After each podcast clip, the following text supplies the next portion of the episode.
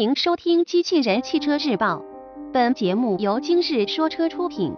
全新 Sprinter 或增纯电动版，新闻内容来自汽车之家。日前，海外媒体报道称，奔驰将会为新一代 Sprinter 增加纯电动版本车型。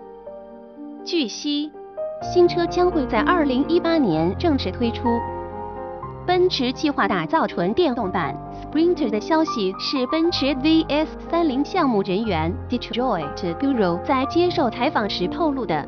不过他并没有完全肯定这个说法，毕竟现在距离2018年还有一年多的时间。全新 Sprinter 将会采用全新的前脸设计，内饰设计也会发生很大的调整。在动力部分。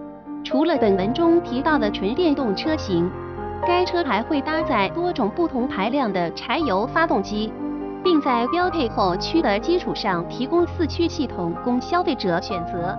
播报完毕，感谢关注。